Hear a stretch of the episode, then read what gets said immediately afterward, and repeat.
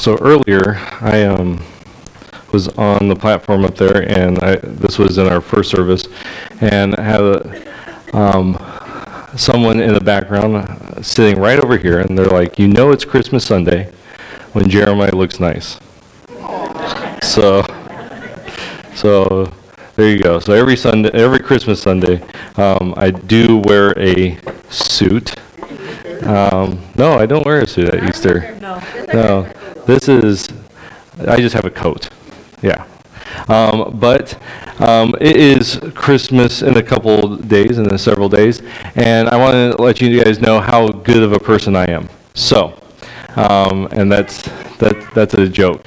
Um, but apparently you guys don't get that. Anyways, um, so years ago, um, I was asked by my children uh, if we could get a cat. All right, um, and the cat. Growing up, when I was really young, we had several cats. All right, and we were. I never really cared for cat. We, we uh, cats. We had this one cat, and his name they called him Thomas the Hitman. Um, and the reason why they called him this is because he would stay he would stake out areas around the house underneath chairs and stuff like that. And when my sister would walk by, he'd smack her and run away. and so they call him Thomas the Hitman.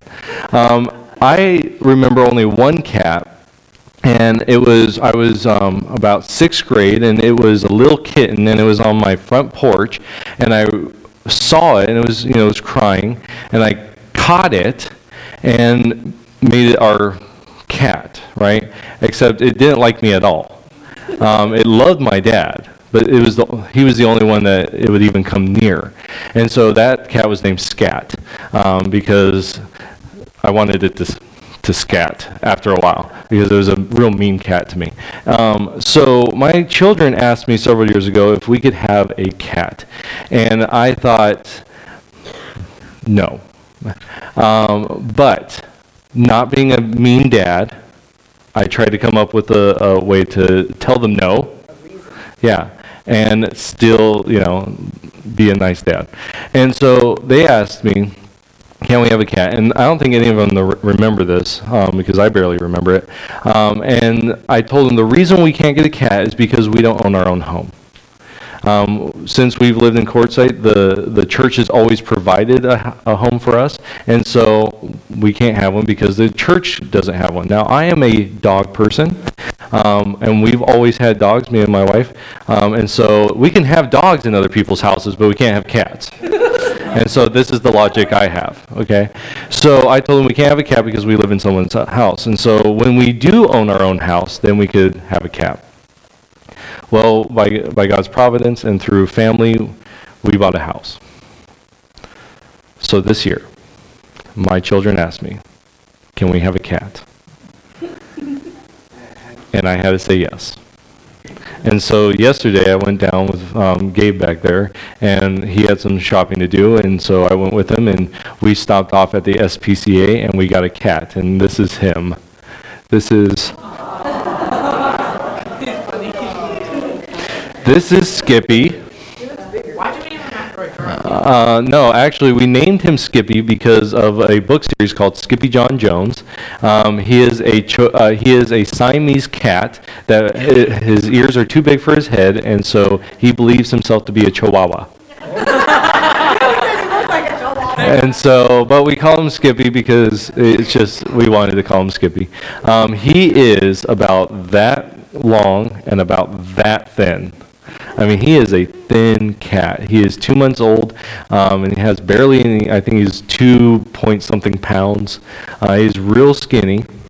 And so uh, we had him there, and he wasn't at the at the SPCA. He wasn't eating, and so we are kind of concerned about that. So we brought him home, and we chopped up his food really fine, and he started eating. And this cat has eaten a lot um, since he's been home.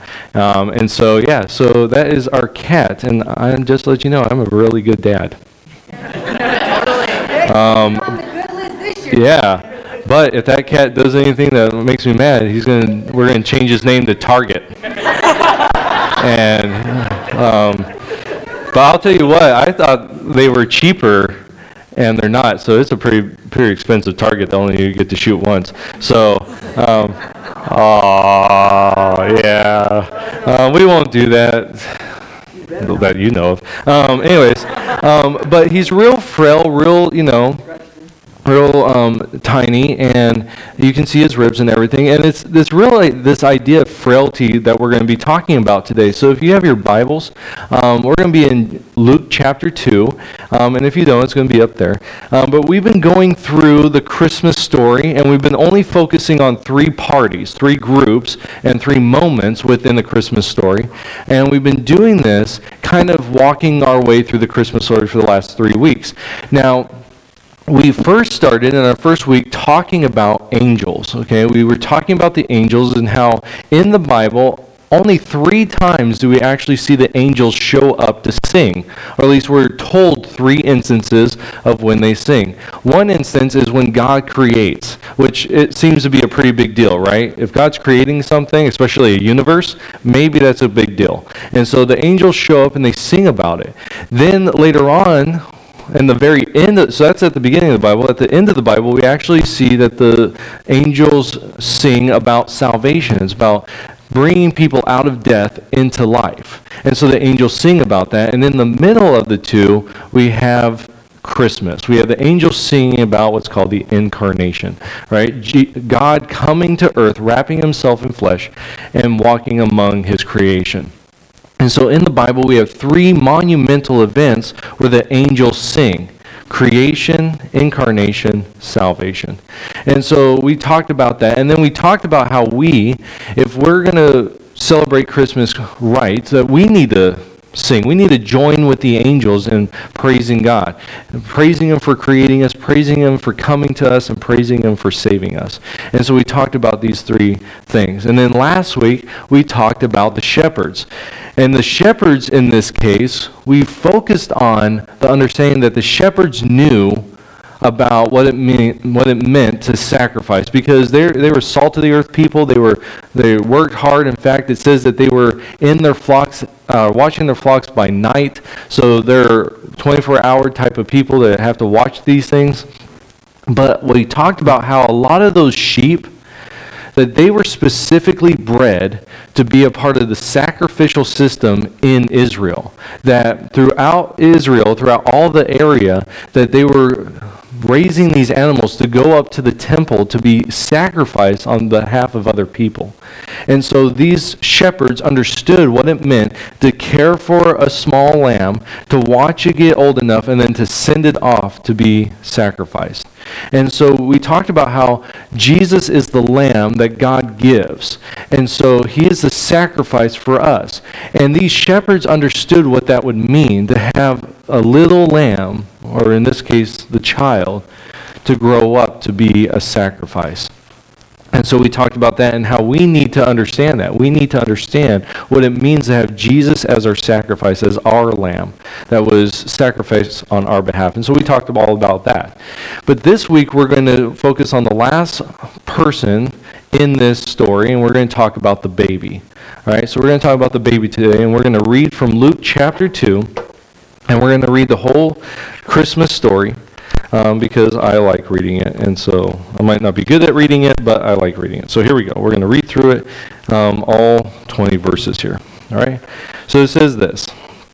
In those days, Caesar Augustus issued a decree that a census should be taken of the entire Roman world. This was the first sentence that um, took place while Quirinius was governor of Syria, and everyone went to his own town to register. So Joseph also went up from the town of Nazareth in Galilee to Judea to Bethlehem, the town of David, because he belonged to the house and line of David. He went there to register with Mary, who was pledged to be married to him and was expecting a child. While they were there, the time came for the baby to be born, and she gave birth to her firstborn, a son. She wrapped him in cloths and placed him in a manger because there was no room for them in the inn. And there were shepherds living out in the fields nearby, keeping watch over their flocks at night. An angel of the Lord appeared to them, and the glory of the Lord shone around them, and they were terrified. But the angel said, to them, Do not be afraid. I bring good news of great joy that will be for all the people. Today in the town of David, a Savior has been born to you. He is Christ, the Lord. This will be a sign to you. You will find a baby wrapped in cloths and lying in a manger. Suddenly, a great company of the heavenly hosts appeared with the angel, praising God and saying, Glory to God in the highest, and on earth peace to men on whom his favor rests.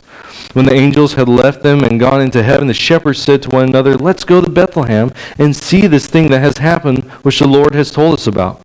So they hurried off and found Mary and Joseph and the baby who was lying in the manger. When they had seen him, they spread the word concerning what had been told to them about this child. And all who heard it were amazed at what the shepherds said to them. But Mary treasured up all these things and pondered them in her heart.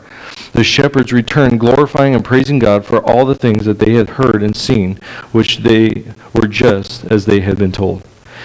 And so you have this last part, and we're going to be talking about the baby. And there are two things that stand out to me within the, the story of Christmas, uh, especially here in Luke. And they start in verse 7, and they, so they're mentioned in verse 7, and they're mentioned in verse 12. And I'm going to read those two again to you, and I want you to see what those two things are. Verse 7 says, And she gave birth to her firstborn, a son. She wrapped him in cloths and placed him in the manger because there was no guest room available for them. The second, in verse 12, it says, This will be a sign to you. You will find a baby wrapped in cloths and lying in a manger. So, what are the two things we're going to be talking about? Cloths and manger. Right? So, the first one's cloth.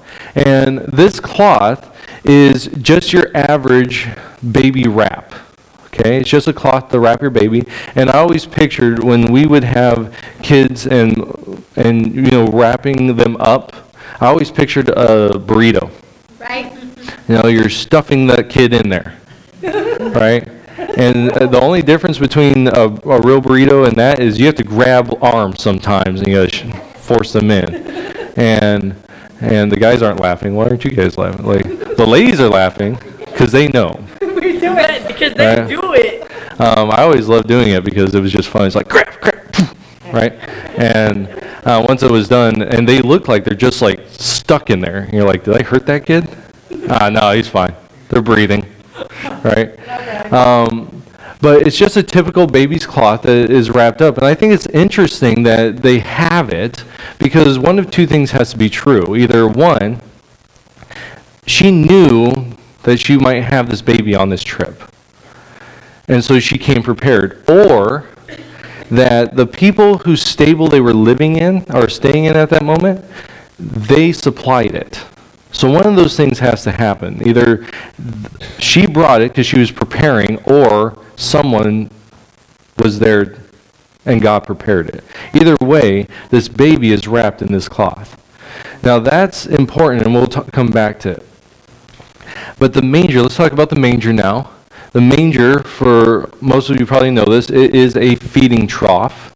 Okay? It is literally, so it's either made of wood or it's made of stone, one of the two, and it's a place for them to come feed. Now, if you've ever been on a farm, this isn't like a pig trough because the Jews don't really like pigs. And so this is more of probably a hay trough.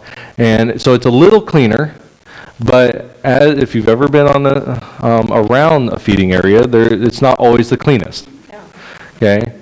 And so there's probably some stuff going on. So this isn't a very nice place. But I'm sure they probably cleaned it up as best they could because they, you know, having this baby. And just think who was there delivering that baby. Mary and Joseph. We don't get anyone else. Tell you what, Joseph's like, man, this kid. How do I do that? right? And so you have this situation where you have these this cloth and this manger, and it's really interesting because of what is being wrapped and what is being placed. And so when we're starting to look at the Christmas story, and we're looking at all this stuff that's going on in the Christmas story, we have to really look at what, what's going on with this manger and this cloth.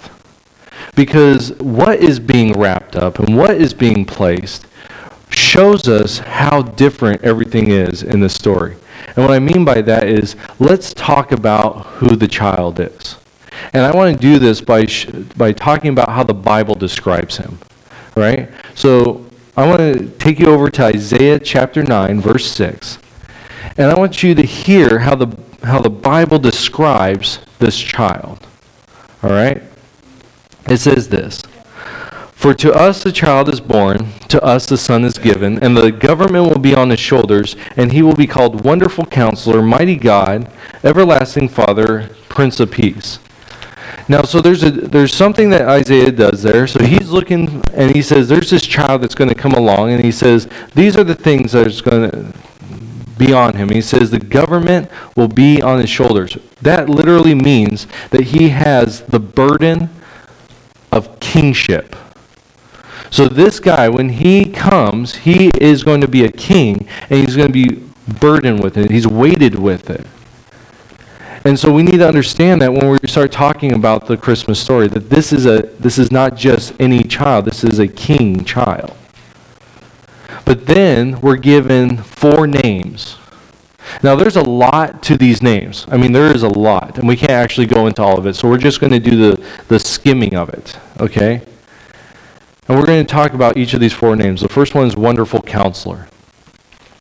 This literally means the wisdom of God that it comes that this person is the wisdom of God, that in him resides the wisdom from God. This isn't just some, you know, you, um, what was that uh, old, uh, was it, uh, man, no, I can't remember anything.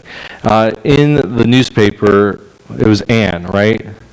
Where you would, Dear Abby, and yeah, uh, write your problems to people, right? And they would respond to it. This isn't that kind of counselor. This isn't just, hey, I need some advice. This is the wisdom of God. Like, think about this. How many of you know how to do molecular biology? Sure? Yeah, no problem. That's like a Tuesday night. What the heck is it? Right? You know, maybe some do. You know, I know a couple of people in our congregation that are uh, engineers, and we, we do have an astrophysicist um, that is a part of our congregation. Not here right now, but he comes down. You know, so there are people that maybe know that stuff. I know two plus one. You know what I'm saying? The wisdom of God. I mean, just think of what it means to create the universe the wisdom of God. You know, guys, I'm just speaking to the guys right now. Ladies, you can tune out for a second. Wouldn't you love the wisdom of God to know what a woman's thinking? Yes. yes. Right? Okay, ladies, you can turn, tune back in. Um, so, but just to know what God, you know, just to know. And this child has the wisdom of God. Okay, the next one mighty God. This is this idea of mighty, you know, we tend to think like strength, right? But this has more to do with warrior, being a warrior. That God is a mighty warrior, that he is willing to go to battle, that he is willing to go into the, the thick of it and go after it. So this is a God who fights. This is a God that goes after it. God does not leave other things to people to do his work. He goes and he does it himself. This is the mighty God. So this child is, a, is this God who's willing to fight battles. The next one is the everlasting Father. And we're just going to focus on that first part, the everlasting. You know, it's real easy to think, oh, well, Jesus was born in a manger, but it's more than that. He is the eternal one. He is the one that has no beginning. He's the one that has no end. You know, it's really interesting when you start thinking of how the universe was made, right? And so you start um, pondering all these big thoughts. And this one thought comes to mind that in order for something to create or um, one thing has to happen. Either there has to be a creator outside of all of it, or that everything is eternal, that matter is eternal. You only have these two options. But there, there comes to this point in philosophy where you start thinking about this idea of this being that creates has to be timeless. Because time is a part of the creation. And so this being has to be timeless. He has to be outside of it all. And Isaiah is describing this child as the timeless one, as the one that's outside of creation that creates all things. And so he has no beginning and no end. Jesus actually claims this about himself in Revelation. He says, I am the Alpha and the Omega, the beginning and the end. He says, I'm everything. And so we have this everlasting Father, and then finally we get to the Prince of Peace. And this idea of the Prince of Peace, we're just going to focus in on the shalom, the peace, the peace part of it, is this idea of it's not just, man, you know, if you ever had struggles in your life and you're like, I just want a little calm. It's not that. It's not just calm. It's literally the bringing together, the fixing of things, the, the, the mending of relationships, the cease to aggression it's the calm. It's the it's everything humanity desires when it comes to peace. It's I have a good relationship with my family. You know, one of the things about this time of year and all the holidays and all that, whether we got Thanksgiving, Christmas dinners, and all that, for a lot of families, it's a hard time to come together because there's so much hurt and pain that it's like, I just don't want to be here because it hurts just being in the same presence as my family. And the Prince of Peace is the, the family being mended, it's nations being fixed. And so this Prince of Peace isn't just we need some calm in our life. It's no, it's the total fix of the world. And it's saying that this child is the only way to peace. This is the only way that the world can have peace is through this child. And so, in this description of this child, that's what we get. We get this wonderful counselor that has all the wisdom of God. We get the mighty God who is the fighter, the God who fights. We get the everlasting Father who is the eternal one. And we get the Prince of Peace who brings the only peace that the world really needs the final peace. Just in this description and we see him being wrapped in cloth and lying in a manger.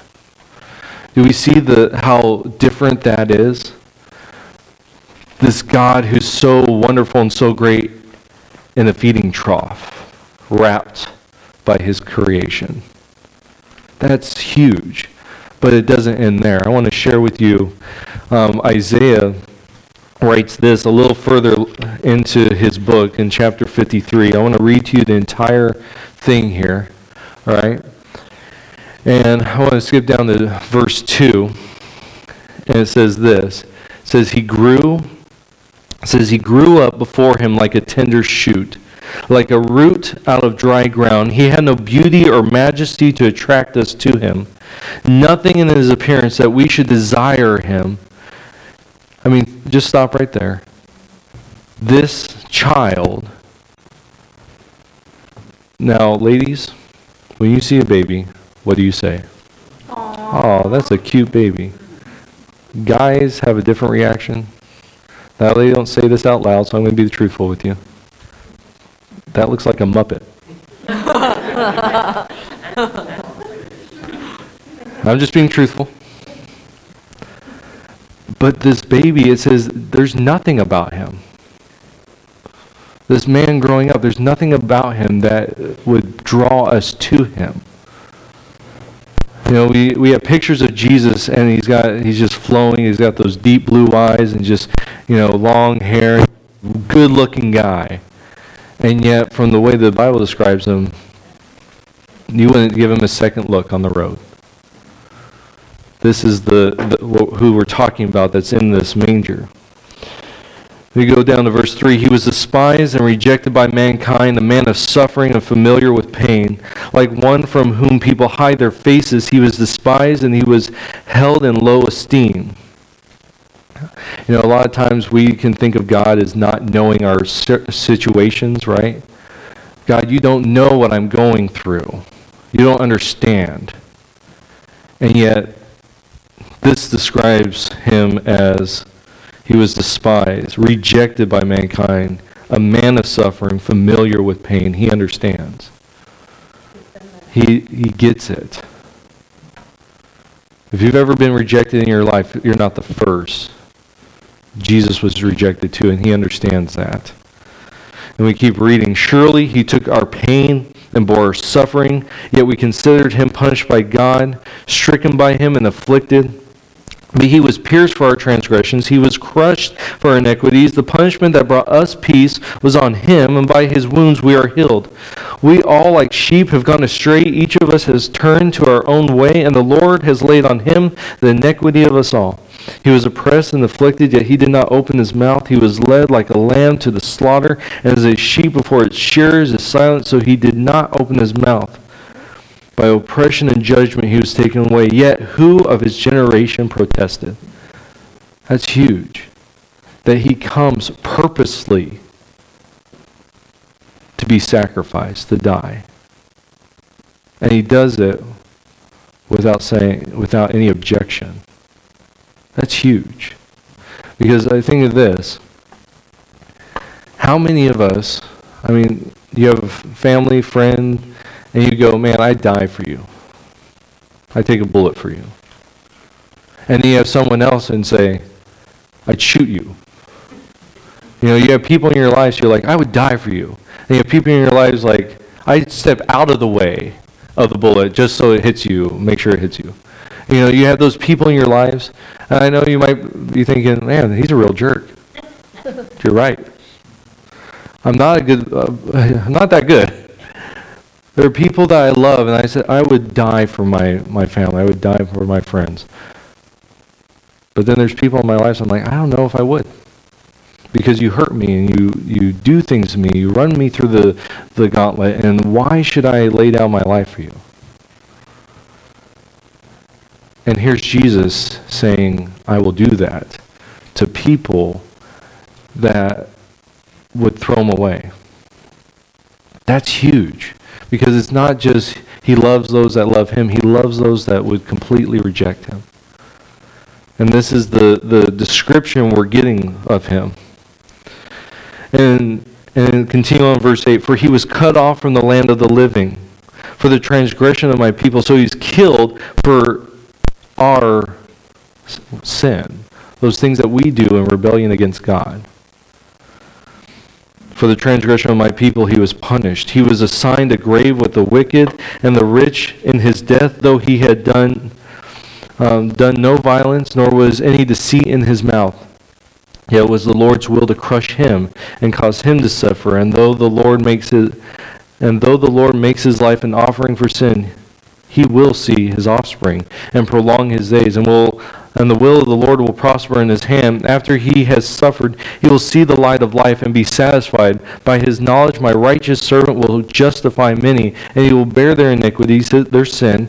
Therefore, I will give him a portion among the great, and he will divide the spoils with the strong, because he poured out his life unto death and has numbered and was numbered with the transgressors, for he bore the sin of many and made intercession for the transgressors. And so when we're talking about the Christmas story, we're talking about this, this mighty God, this wisdom of God, this everlasting Father, this Prince of Peace, and at the same time, we're talking about the one that has come for us because we're lost in sin. Because we're the ones that, and we did it to ourselves. When we rebel, when we say, I'm not going to do what you say, God, I'm going to follow my own path, that's when we walk in sin. That's what the Bible calls sin. And because of that, it's leading us to one place. It's eternal separation, a second death. It leads us to physical death. It leads us to broken relationships. It leads us to war. It leads to everything that we say we don't like, and yet we continue to walk in it. Because sin, uh, we got to be honest, sin is just fun for a time and it breaks down and it destroys. And it eventually leads us not only to a physical death, but to eternal death. And the Bible says eternal separation from God, which is in hell, which leads into an eternal separation in the lake of fire. That is something, and, and Scripture says that God wishes none, He desires none would end in that fate. That's huge. And so when we're talking about this, what we're really seeing is we're seeing God, who is a humble and loving God, coming to earth and being the sacrifice.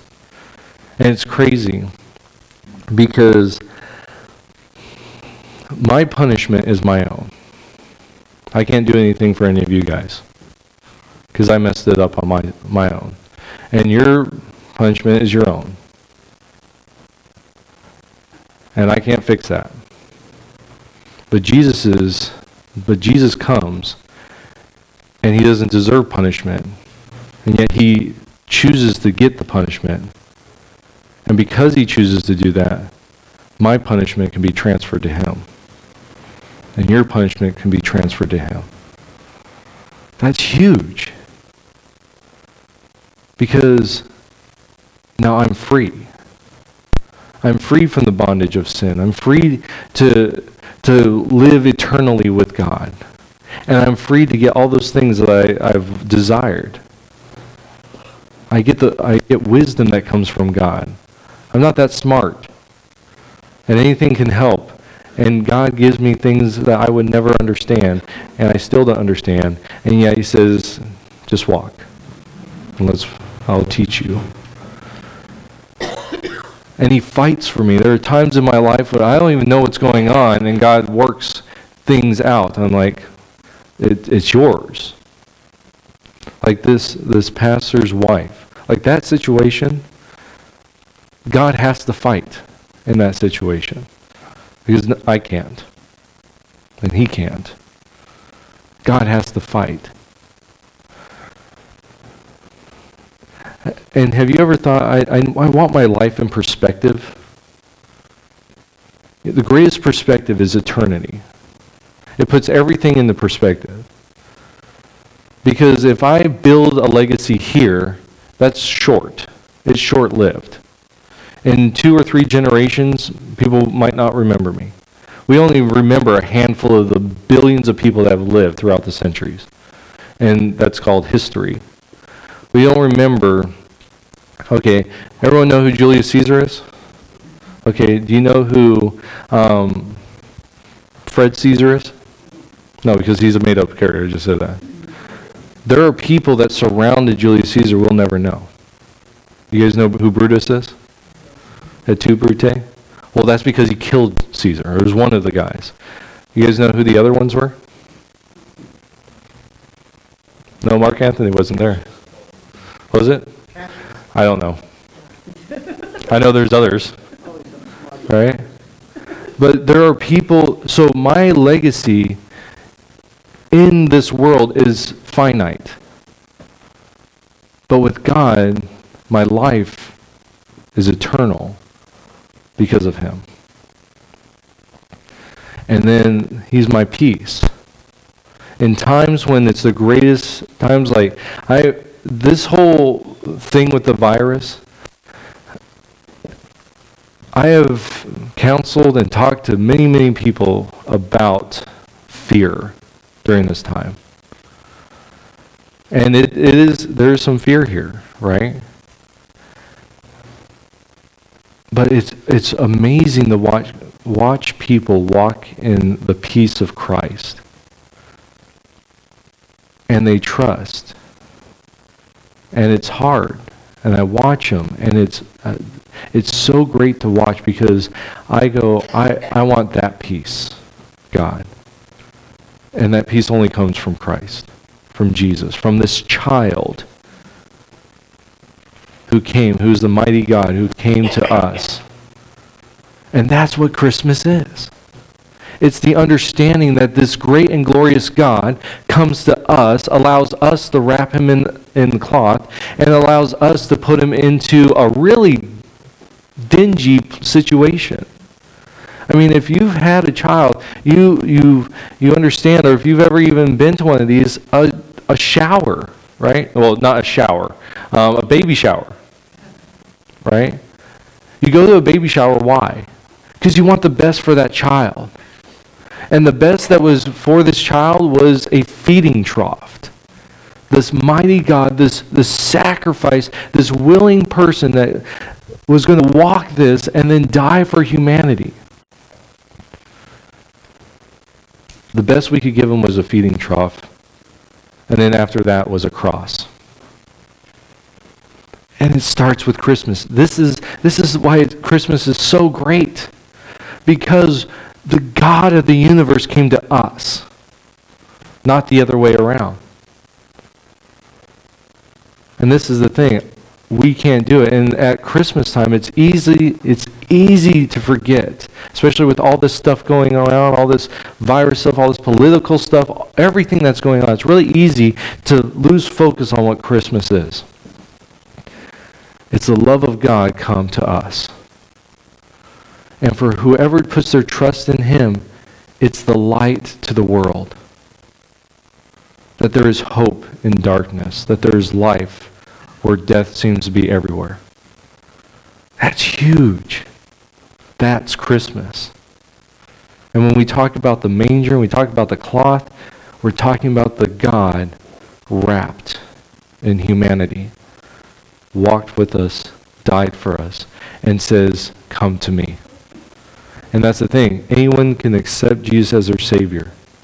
Anyone can. It is a free gift to anyone. I can't do it for anyone else except myself. And everyone in here cannot do it for anyone else except themselves. We have to accept Jesus as our Savior and what He did for us. This is why it's so important that we understand why the angels praised Him. This is why it's so important that we understand why the shepherds understood that He was a sacrifice. Because there's only two ways to, to clear our slate of sin either at the end of our lives and we pay the price, and that means we get the punishment, which is the, the eternal separation, or we accept Jesus as our Savior, and He took the punishment. And now we get all those things that God has to offer.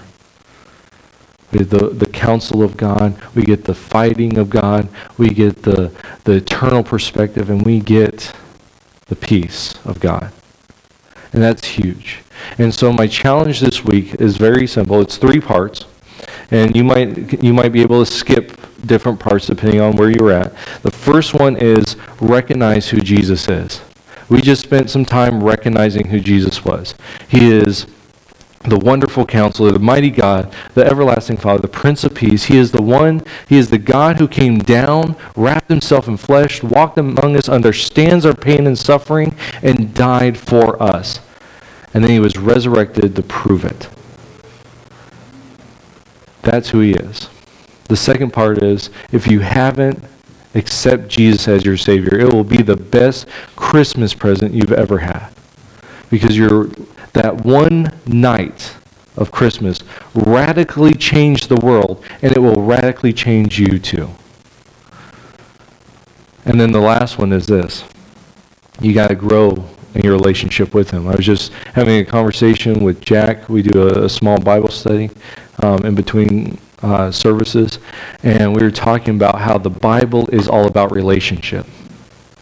When God, when God introduces himself to Moses in the burning bush, he doesn't say, I am the God who, and he lists off a bunch of doctrinal things. He says, I am the God of Abraham, I'm the God of Isaac, I'm the God of Jacob, saying, they knew me as their God. It's time for you to know me as your God. And that's what Christmas is. It's time that you know me as your God. And so, accept Jesus as your Savior, but then walk in relationship with Him. And this is done through prayer, through Bible reading, through meeting together like this, where we can grow together. In fact, Christmas Eve, when we do our Christmas Eve service, it's all about seeing carols. We're praising God like the angels. We're recognizing who He is. And then we're just reading through the Christmas story. There's no preaching, there's nothing. We're just focusing on that, building our relationship with each other, and learning about God together. And so that's my challenge for you this week. Because God has called you into His life. The question is, is do we accept it and are we going to walk in it? And so let's celebrate this Christmas with, with the understanding that God came to us, allowed us to wrap him up and not in the best of places, but he still loved us to die for us. And he invites all of us to that relationship. Sound good? Let's pray. Heavenly Father, you are great and glorious. You gave us your son Jesus. And I thank you so much because without him, I can't do nothing. Literally can't. I can't do ah, my life. I can't love my, my wife. Um, I can't love my kids. I can't do anything without you, and I thank you. And so, Father, I ask for everyone in here that we would come to you this Christmas and we would thank you for the gift that you have given us, who is Jesus. Jesus, I, I thank you for your sacrifice on my behalf. I thank you for your sacrifice on the behalf of everyone in here.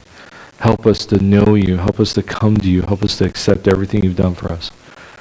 And then, Lord, I ask by the power of the Holy Spirit that we would come closer to you, that we would know you in a greater way, that we become your people in a way that would be a light to all that is around us. So, Lord, I thank you. And it's your son's name I pray. Amen.